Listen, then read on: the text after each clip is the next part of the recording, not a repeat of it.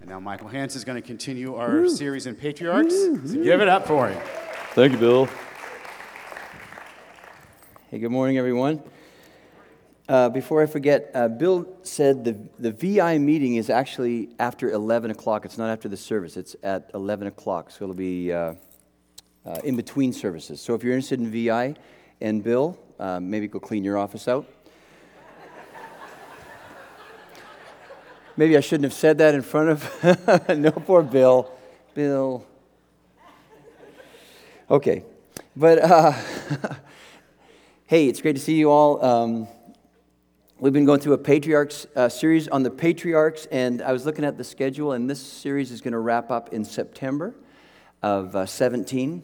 And uh, no, we're, we're getting near the end of it. But I want to start off this morning by asking a question, and I think I already know the answer, but I'm going to ask it anyway. Uh, how many of you would say that you are the, the product of a dysfunctional family? Okay, if your hand isn't up, it shows your dysfunction. But listen to these, listen to these quotes. Families are like fudge, mostly sweet with a few nuts. hey? Oh, we lost it. It's gone. Okay, I'm going to have to act that out. Okay, well, that's, uh, I'll let you guys, maybe Bill, you can check in on that. Uh, here's another quote Happiness is having a large, loving, caring, close knit family in another city. That's my favorite. Uh, for the first time ever, I was taking the family on the road. We stayed with my in laws, which on life's list of experiences ranks right below sitting in a tub full of scissors. Ouch, don't try to visualize that. And then finally, uh, I think a dysfunctional family is any family with more than one person in it. So that's no news flash to any of us that, that we. Uh, as human beings, we're broken. We're broken as individuals, and, and consequently, we're, our, our, our families are broken. We're very uh, dysfunctional. And I'm curious, and here's another question, and this is a bit more personal maybe, but how many of you would say that uh, your life has been impacted by the dysfunction in your family? Right? Don't you find that that's one of the challenges in, in being a Christian, in, in following Jesus, is that we look in the Bible and we see that you know, God lays it out for us. This, this is what it looks like to follow Jesus. You know, the way we love, and or the way, you know, the goal of loving the way Jesus loves, or serving the way Jesus serves, or obeying the way Jesus obeyed. And but there's also we look in the Bible and we see all these promises of just all these blessings from God, how He loves us, uh, the plans He has for our lives. We look at the, that, you know, the high call, all those promises, and then we look at our lives and we see the gap and that can be, that can be a real struggle sometimes. Let me ask you another question, and don't, don't raise your hand for this one. Uh, this is more personal. How many of you would say that because of the brokenness in your life, the dysfunction in your family, that there are times, or maybe more often than not, that you feel disqualified from God's blessings? So last night we actually had people raising their hands, but, but that, you, that you look at someone and you go, I can see God loving them but I really struggle in believing that He loves me. Or you feel disqualified from the plans of God, that you look at somebody else and you go, oh, I can totally see God using them. But, but I really don't see Him uh, using me. You know, we're, the truth is, we're all broken. We're all in a place of desperate need. We're all, God is working in all of our lives, rescuing us, rebuilding, restoring, renewing. And, and you know, something I want to just sort of step away from my notes for a sec. There's something that I have a growing concern for us as a, as a church community as we gather together. And, and the concern is this that, that, uh, that we, my concern is that we're missing out on God's work, on God's activity as we gather because we're embarrassed of our brokenness. And what I mean is, pretty much every service, at the end of every service, we provide time or leave time because we want to we want to pray for each other. Right? We want to, we want, you know, God is that busy as, you know, during the service, and at the end, we want to respond to Him and pray, you know, into what God's doing. And, uh, um, but my concern is that our, our pride keeps us in our seats. It keeps us from responding. I don't know how many times after a, a service I'll be, you know, back in the visitor's welcome, and someone will come up to me, and, and many times with tears, whoops, with tears running down their cheeks, they'll say, Oh, the message this morning, or God came real close and just, oh, just nailed me. And I, as I listened to it, I have to be honest that in the back of my mind, I'm going, so why didn't you respond? Why didn't you get prayer? Because I believe that when, when something hits home when we're gathered together, that's God's way of saying, hey, I'm talking to you. I'm, this is what I'm working on in your life. I, you need to get prayer on this. You know, I really want to have a church culture where to get prayer, to, you know, to, to pray for one another, it's not a sign of weakness. But I want a church culture where that's a sign of wisdom. That's wisdom to go to God with your struggles and wherever He's working in your life. See, we have a problem uh, with our brokenness. We struggle with it, but God looks at it and He sees way more than we see in our lives. He sees it all. He doesn't have a problem with it at all. He's not surprised or shocked in any way. In fact, you know, when, when we look at our brokenness, far from disqualifying us, I think it qualifies us in God's activity. Listen to this. Uh, look at the team that God chooses. This is 1 Corinthians 1, verse 27. It says, But God chose the foolish things of the world to shame the wise. God chose the weak things of the world to shame the strong. God chose the lowly things of this world and the despised things and the things that are not to nullify the things that are, so that no one may boast before him. I mean, that's the kind of team he's looking for. And I don't know about you, but I think we all, we all fit into those categories. That's his team. And well, today we're going to look at a story. Uh, we're going to look at some people that are chosen people. God's chosen people that he's selected to be on his team, but they're incredibly broken. This family's incredibly dysfunctional. And you know, I think it's so important when we read the Bible to remember that these Bible characters are very real people. They're just like you, they're just like me. And what, what I hope we learn from this story today are two things. One, that, that we would learn from their mistakes. We would look at you know the messes in this family we'd learn from it. But then more importantly, that we'd be encouraged today by God's faithfulness and God's activity in spite of the mess of their family. And so the title of my message is Broken People, Faithful God. And, and here's really the hook of the message, and what I really believe for many of you, what you need to hear today. Because of brokenness in our lives, because of dysfunction in our families, many, I would say probably all of us, have, have a limp, right? There's a limp. It's just, you can't go through that without getting wounded. Many of us have scars. But what you really need to hear today is that those limps, those scars, they do not disqualify you from the blessings of God and the plans of God for your life. So let's, let's pray, and then we'll, we'll jump into Genesis. So, Lord, I thank you for today. I thank you uh, for each one that's here, and uh, I take so much comfort in knowing, knowing that you know everybody. You know, as, as we slept last night, you were watching over us, loving us, pursuing us, and uh, protecting us. And Lord, I pray today that, that your presence would overwhelm us, that you would remind us again that you are not some old story that we just kind of, uh, you know, try to stir up some hope like as we think back on you, but you are a present, fully alive God. And we pray today that you'd be personal with each one here. Lord, just come have your way. In Jesus' name, amen. Okay, so we're in Genesis chapter 27, and I'm going to be reading some big chunks of scripture. So uh, you want to follow, follow along. There's Bibles at the front if you don't have a Bible, and we have Bibles at the back. But let's start with Genesis 27, verse 1. And here's what it says It says, When Isaac was old and his eyes were so weak that he could no longer see, he called for Esau, his older son, and said to him, my son, here I am, he answered. Isaac said, I am now an old man and don't know the day of my death. Now then, get your equipment, your quiver and bow, and go out to the open country to hunt some wild game for me. Prepare me the kind of tasty food I like and bring it to me to eat, so that I may give you my blessing before I die. now, Rebekah, Isaac's wife, was listening as Isaac spoke to his son Esau. When Esau left for the open country to hunt game and bring it back, Rebekah said to her son Jacob, Look, I overheard your father say to your brother Esau, Bring me some game and prepare me some tasty food to eat, so that I may give you my blessing in the presence of the Lord before I die. Now, my son, listen carefully and do what I tell you. Go out to the flock and bring me two choice young goats, so I can prepare some tasty food for your father, just the way he likes it. Then take it to your father to eat, so that he may give you his blessing before he dies.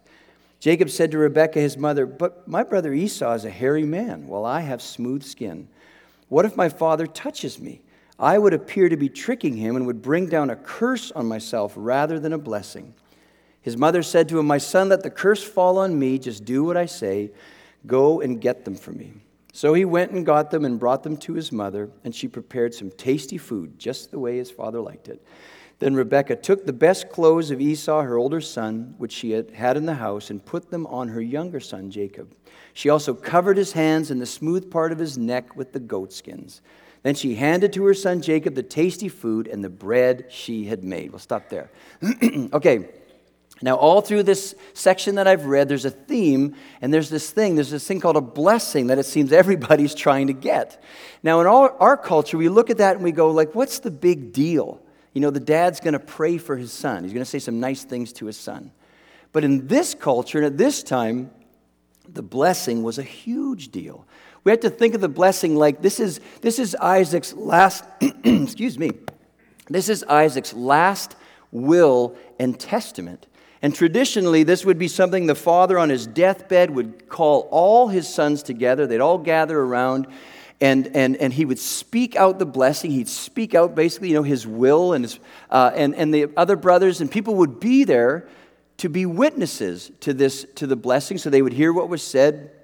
Uh, and, it was, and it was believed that what the father had to say to the son would, would, would impact his destiny. And sorry, ladies, if you were a daughter, you, you got nothing, but uh, we'll move on. But now, these, these blessings that these fathers would give over their sons uh, weren't, weren't always prophetic, meaning God, like literally the father was speaking for God. But in the, in the blessing we're going to look at today, you'll see that it very much was, the, was prophetic and the blessing of God. So you've got this blessing that, that everybody's trying to get. And as we look at this family, I want to look at just how incredibly dysfunctional and broken this family is. So we'll start with Isaac.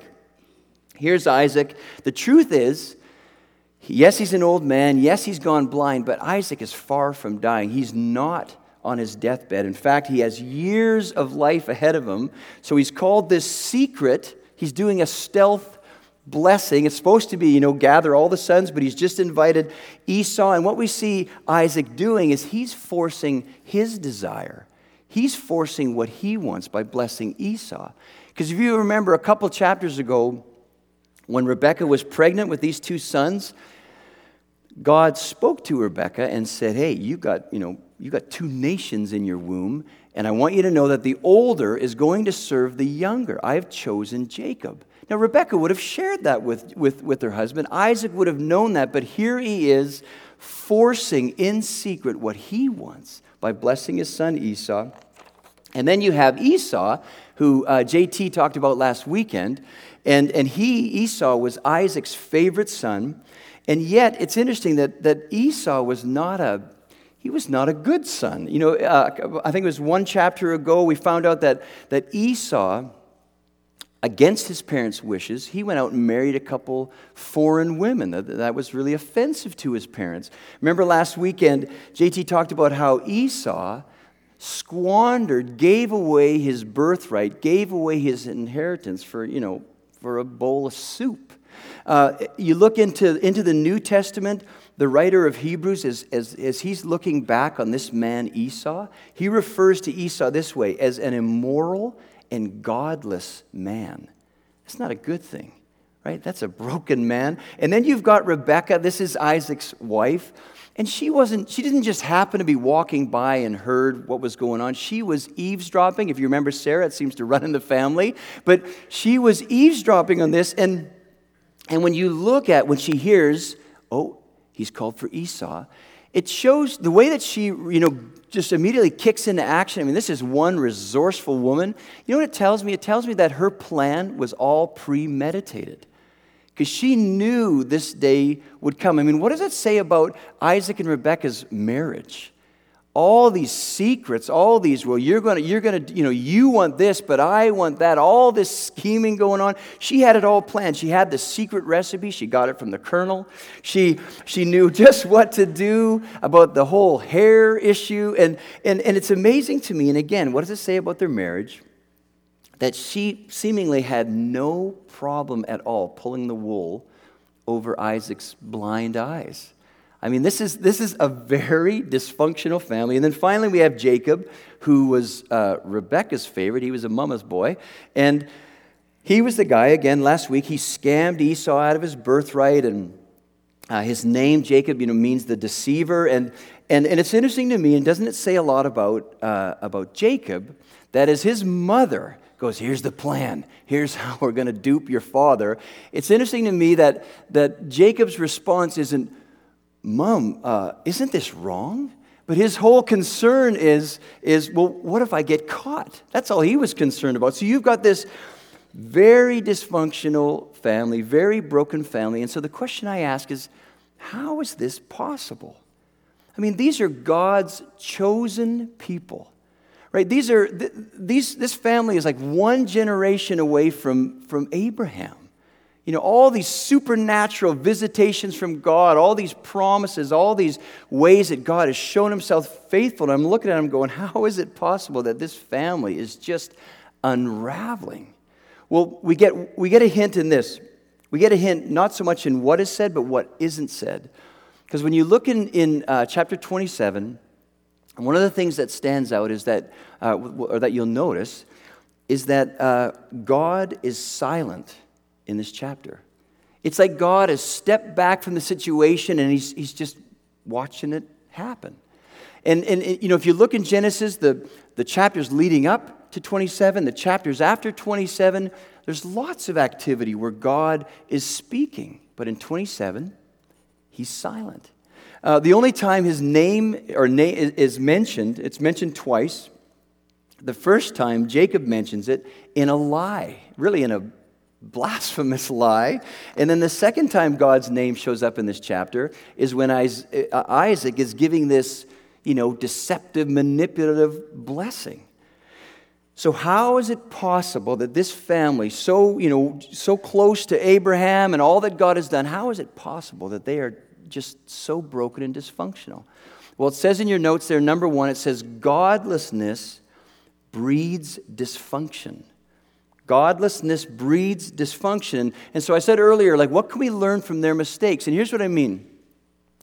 You know, when we say to God, and we see it so much in the story, when we're looking at God and for whatever reason we have decided that we just don't trust Him anymore, or we've lost confidence in Him, in, you know, or we just don't agree with His timetable, or, but if we look at God and we've decided that we know better, that now we want to be the boss. It's like, move over, God, I'm driving. Whenever that happens, brokenness in our lives and in our relationships is soon to follow. Godlessness breeds dysfunction. I don't know how many times when, as a pastor, you know, I'll, I'll have a conversation with someone and and there's, you know, there's some struggles or issues in their life, or maybe they're concerned about a friend or you know, a loved one and you know they'll be sharing the, the different issues. One of the things that i will ask a lot i won't ask it this way directly but what i'm trying to find out in their life or in this person's life is well, well who's the boss in your life? Who's the boss in this person's life? And what i mean is who in your life has the authority to get in your face and say you need to stop that. What you're doing is wrong. The path that you're on is, is wrong. You need to stop what you're doing well, what I've seen over and over, and I've seen it in my own life, but over and over, I've seen people who we've made the decision that no, I'm the boss. I'm going to drive. And we're, and we're surprised by the fact that we keep crashing as we just keep running through all these stoplights and all these stop signs where people who care about us are coming saying, Don't do that. You don't want to do this. This is a bad decision. This is a bad choice. But because we've decided that we're the boss and that we know best and that we want what we want, well, that's godlessness. We've bumped him out of the steer, away from the steering wheel and we're driving, and that breeds dysfunction. And you know, it's interesting that many of the commentaries that I read this week, uh, it, it, it talked about Isaac And it said that one of the reasons why Isaac favored Esau, Esau was his favorite son, one of the reasons why Isaac favored Esau was simply because he loved the food that Esau made. He'd go out, he was a hunter, right? He'd go, you know, he would, uh, you can tell I'm a hunter, hey, the way I did that? Okay, but uh, just trying to make it interesting. But he'd go out, kill wild game, and he had, you know, he'd cook it up, and his father loved it. And one of the, uh, here, listen to this quote about Isaac. It said, His palate had long since governed his heart.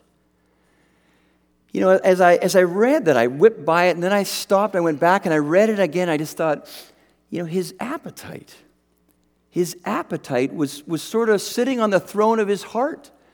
That's why, you know, that was how do, how do I make decisions in life? Well, let's check with my appetite. I mean, and, and so a good question would be what appetite is controlling your life? Right? And as I read that, I, or thought that through this week, I found that very convicting. Because I sat there and I thought, what consumes my thoughts? Right? What just seems to always bump into my mind and, and, and fill my thoughts?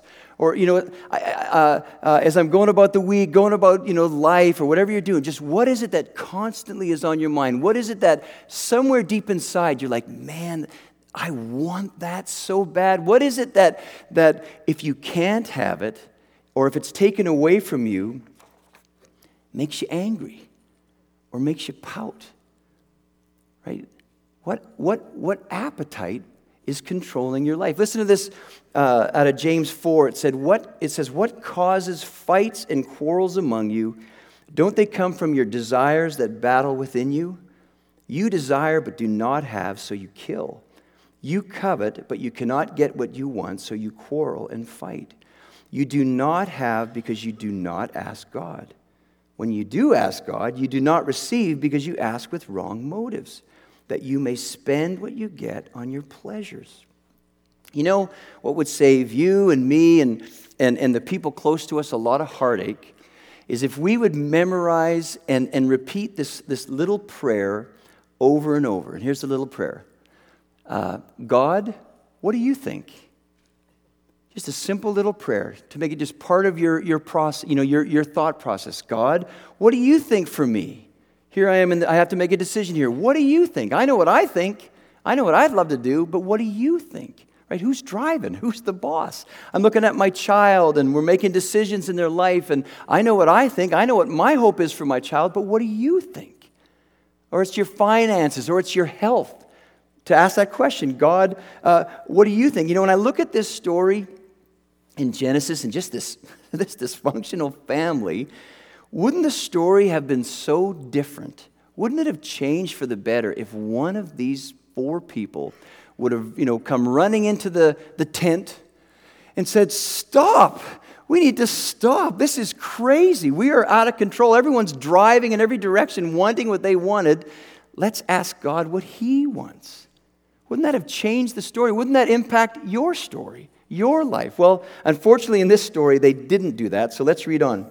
Verse 18 says, he went, uh, Jacob went to his father and said, My father.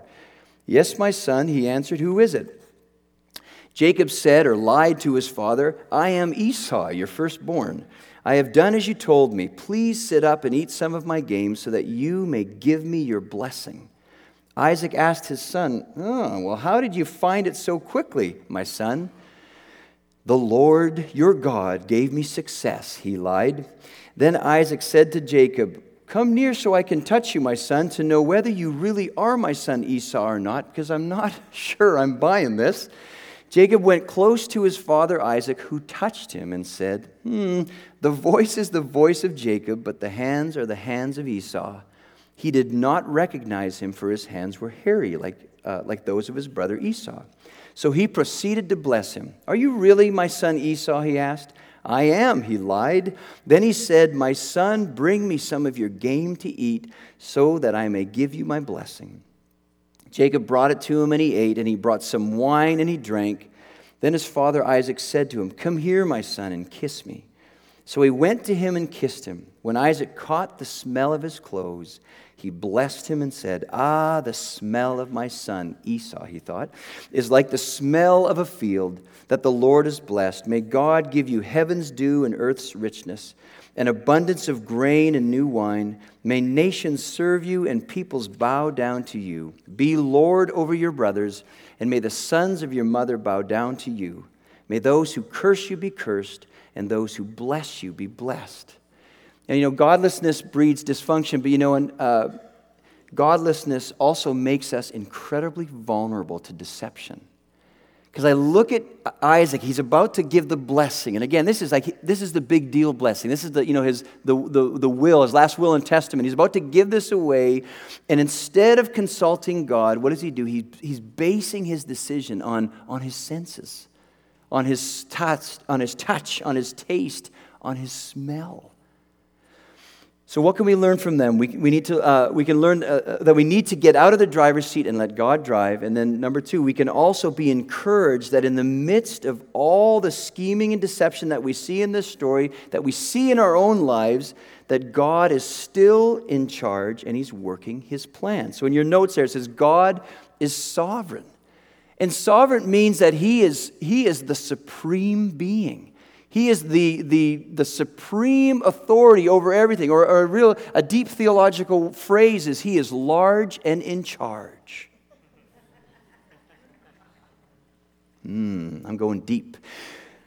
So here we see Isaac is forcing his plans and he's thinking he's got it all figured out. It's going to work. I did it. I'm, here I am. I think I'm blessing Esau. But what is he doing? He is literally falling right into what God intended in the first place. And here he is passing on the blessing that God intended for Jacob. And here he's giving it to him, uh, uh to, to, to Jacob instead of Esau. And, and again, God is sovereign. What he wants done will be done. And, you know, and I think back to a story in the book of Acts when, remember, when the disciples, this is after Jesus had ascended back into heaven, and, and they've gathered together and, and they're looking back on the, you know, the weeks that had just transpired, and they're thinking back to when you know, Jesus, their, their leader, their rabbi, their God, when they, they saw him arrested, they saw him uh, you know, go to trial and all the injustice and all the beatings and all that he endured, they saw him killed on a, on a, on a cross but then they also saw him resurrected and fully alive. Listen to this prayer that they pray in, in Acts chapter 4. It says, it says, Why do the nations rage and the peoples plot in vain? The kings of the earth rise up and the rulers band together against the Lord and against his anointed one. Indeed, Herod and Pontius Pilate met together with the Gentiles and the people of Israel in this city to conspire against your holy servant Jesus, whom you anointed. Now, listen to this. They did what your power and will had decided beforehand should happen. I mean, think about that. They're, they're looking back on all that they saw and they're going, man, you were in control the whole time. Now, it certainly didn't look like he was control, in control, did it, from their perspective? And what's going on in your life right now where, from your perspective, you're like, this is out of control. And, and you know, you're, you're, as far as your understanding of God's activity in your life right now may be, I think he's on vacation. I don't think he's aware at all. But the truth is, God is sovereign. And be encouraged today that, that whatever's going on, the, distract, the, the dysfunction, the brokenness, the struggle, the, the, the, you know, the huge waves that are just getting ready to crash on you, whatever's going on, that God is not distracted, God is not limited. God, the plans of God for you will be accomplished. We have Philippians 1 6, one of my favorite verses, that He is faithful to finish what? The work He started in us. We have His promise. And you know, our job in all of this, it's just to keep our eyes on Him and to let Him drive.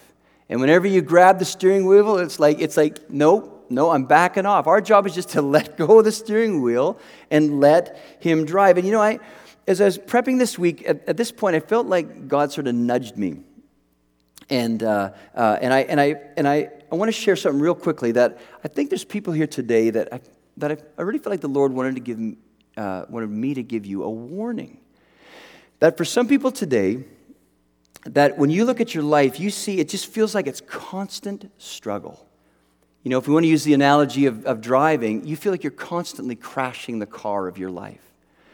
And what I felt like the Lord was saying is that, well, uh, the primary reason why the struggle's there, and this isn't for everyone that's struggling, but there's some people today that the primary reason for the struggle is because you refuse to let go of the steering wheel of your life. You refuse to let anyone step in your life and say, You need to stop. This is going to hurt you. This is going to hurt the people close to you. You need to stop, slide over, I guess this way, slide over and let me drive. And there's a story in Acts 5, and if this is ringing true in your heart, go home today and read Acts chapter 5, where literally this guy stands up and he just says to these people, he warns these people, be careful, because if you continue on the path that you're on, you may find yourself fighting against God. And that's not a battle you want. So if that's you, I just encourage you. Well, actually, if that's you, come see me after the service, and I just love to, to talk with you and, and, and just share a little bit more. But, but take that to heart if, that, if that's, uh, uh, you know, registering with you. So back to the story. All this scheming, all this deception, everyone wants what they want, but in spite of the brokenness, God's plan is accomplished. God is sovereign. So let's read on in the story. Verse 30 says this After Isaac finished blessing him, and Jacob had scarcely left his father's presence, his brother Esau came in from hunting. He too prepared some tasty food and brought it to his father. Then he said to him, My father, please sit up and eat some of my game, so that you may give me your blessing. His father Isaac asked him, Who are you? I am your son, he answered, your firstborn, Esau. Isaac trembled violently, and he said, Who was it then that hunted game and brought it to me? I ate it just before you came, and I blessed him. And indeed, he will be blessed. I've spoken it out, it's done. When Esau heard his father's words, he burst out with a loud and bitter cry and said to his father, Bless me, me too, my father. But he said, Your brother came deceitfully and took your blessing. Esau said, Isn't he rightly named Jacob, means deceiver?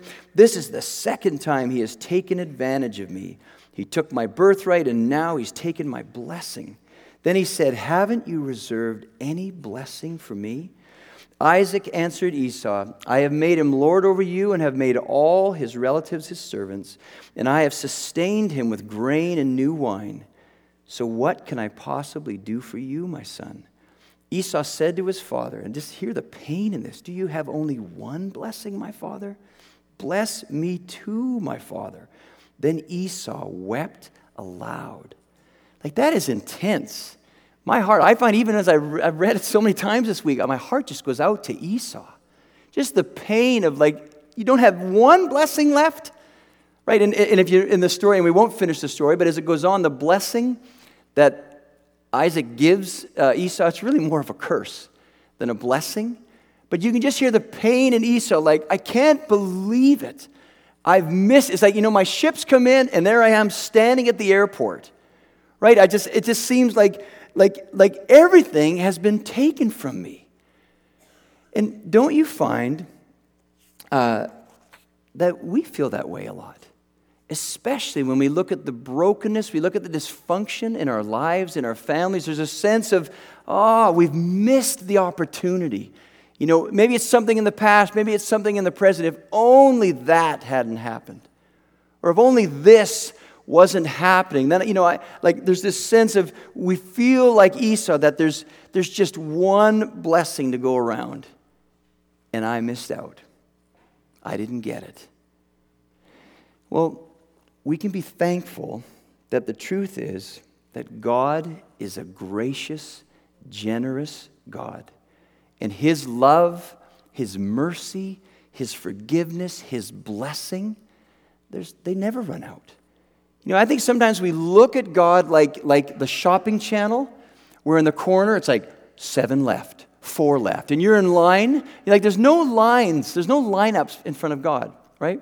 But you're sort of standing there going, oh, there's only four more and there's five people. Oh, I'm going to miss it. I'm going to miss it. There are no lineups in front of God. I mean, God can do that. All these people gather together. Right now, it's just you. It's just you before the Lord. You don't have to, you know, jockey. You don't have to fight for it. You don't have to, you don't have to, you know, beat someone to it. Romans 5, verse 20 says this But where sin increased, where brokenness increased, where dysfunction increased, grace increased all the more. You need to think of whatever's going on in your life or in your family line, all these things. Know that God is always greater than. And you know what I was thinking about? I was thinking about in worship. What is the sign for greater than? Like that, right? Isn't that interesting when we raise our hands to the Lord? You see it? You're greater than. I was singing that this morning. I, was, I had my hands like that, and I thought, You're greater than. You're always greater than. I might write a book about that. No, I wouldn't do that. A lot of people do, though. But, anyways, God is always greater than. We don't have to fight for a blessing. Our limps, our scars, the brokenness of our family does not disqualify us from His blessings, from the plans that He has for you. And so here's what we're going to do to end off our service we're going to do something a little different. I've invited uh, a bunch of small group leaders, men's group, women's group, mixed groups, etc. And if you want to, small group leaders, if you want to start moving around the room, like maybe some in the back, some on the sides, some on this side, some across the front, so you're gonna, probably going to have to stand up. So if you're a small group leader, just move around the room. And why don't we lock the doors? now, I hope there's a lot of prayers because last night it was like, oh, great, we're going to be fine. So move around the room. Make sure you spread out.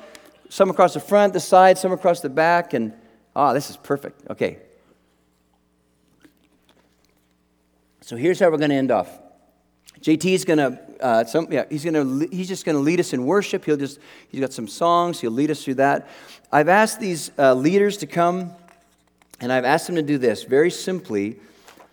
That the theme of today is it's all about blessing, and and we see people fighting over a blessing, but God's like, my children don't have to fight over my blessing. And so I, have invited all these guys to, uh, to come, and they're going to pray blessings over all of us. And so here's how it's going to work. JT's going to, once uh, he starts playing a song, you just need to get up. If your small group leader is up here, feel free to go to them. Or if you see someone else that looks more powerful, I'd go to them. That's a, a confidence boost, hey? But just walk up to them. They're going to ask you your name, and then, and that's it. It's not a, it's not an interview. They're just going to ask your name. Then they're going to you know, put their hand on your shoulder, and they're going to invite the Holy Spirit, and they're just going to listen. And then they're just going to pray a blessing over you. You know, Joe, I bless, and they're just going to speak over you. And here's the thing that they're going to speak truth over you. And one of the wonderful things about the truth of God spoken over you, a blessing spoken over you, it's powerful. It will impact the destiny of your life. Because God has a plan for everyone's life in this room.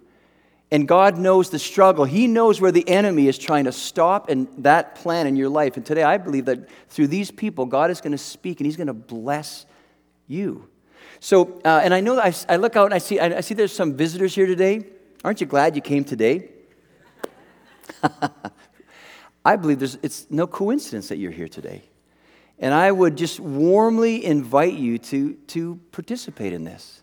You know, so as JT starts to play, you know, we'll just get up, move around the room. And here's the thing once you're done, and it, and it should only take, you know, a minute or two, then just go back to your seat and just enter into worship. Ponder what was said to you. Think it over. If, if it's something, you know, write it down or put it in your phone, something to really mull over.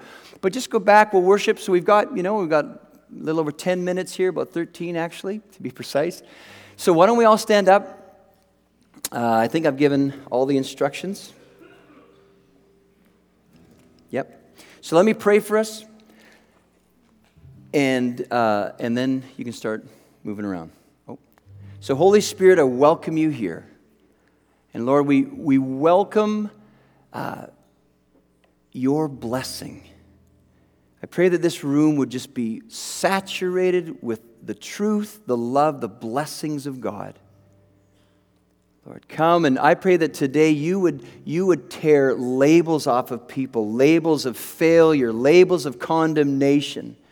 Lord, I pray that today through, through, this, through truth being spoken, through blessings being spoken over us, that you would, you would change the destinies of our lives. So, Lord, come, come and speak through your people in Jesus' name. Amen. So, feel free to go around and I'll keep an eye on it. And at the end of the service, I will, I'll end us off.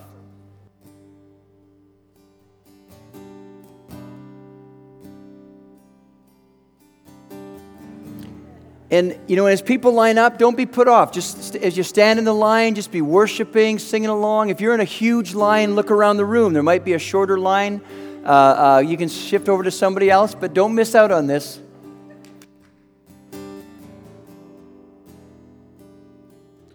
There's no place. There's no place I would rather be. No place I would rather be. No place I would rather be. And here in your love, here place I would rather be. No place I would rather be.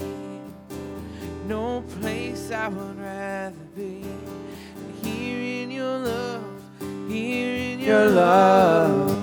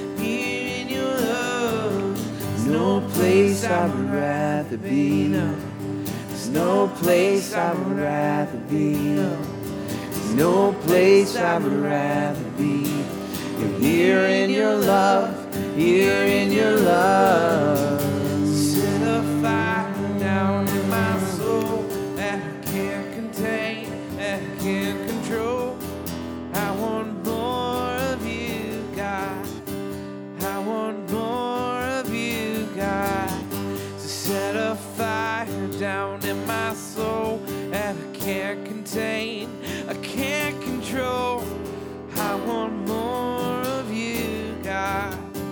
I want more of you, God.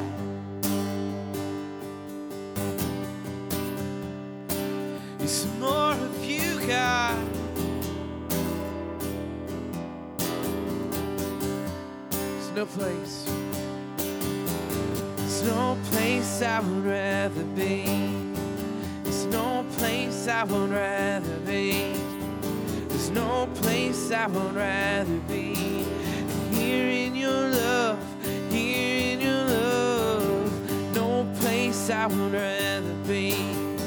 There's no place I would rather be. No place I would rather be than here in your love,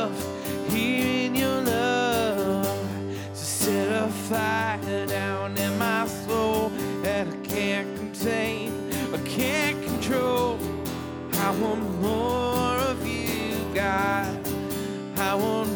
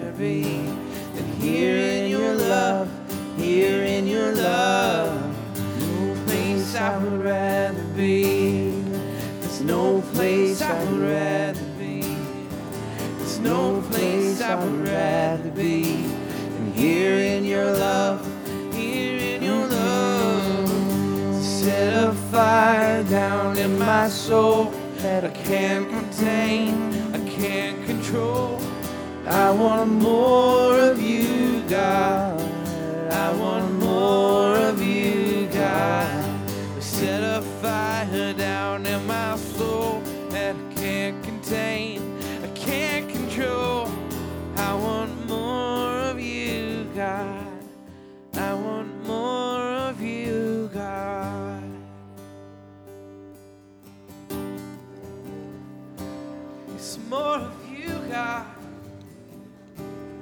So I just encourage you to really, you know, we still got time. We're just going to continue to worship, just to really let what was spoken to you, just let it, just encourage you to let it just wash over you and let it roll around in your heart and your mind. And if you're in a long line, look around. There's lots of people that are would love to pray for you, but we'll just continue and for a few more minutes now, and then I'll end us off. But just really press into the Lord and, and what He's speaking today. So.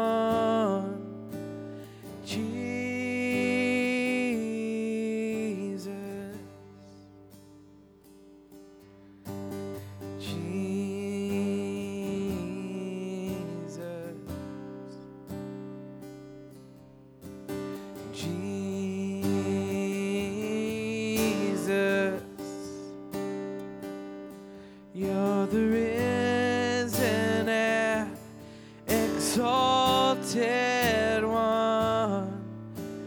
Jesus.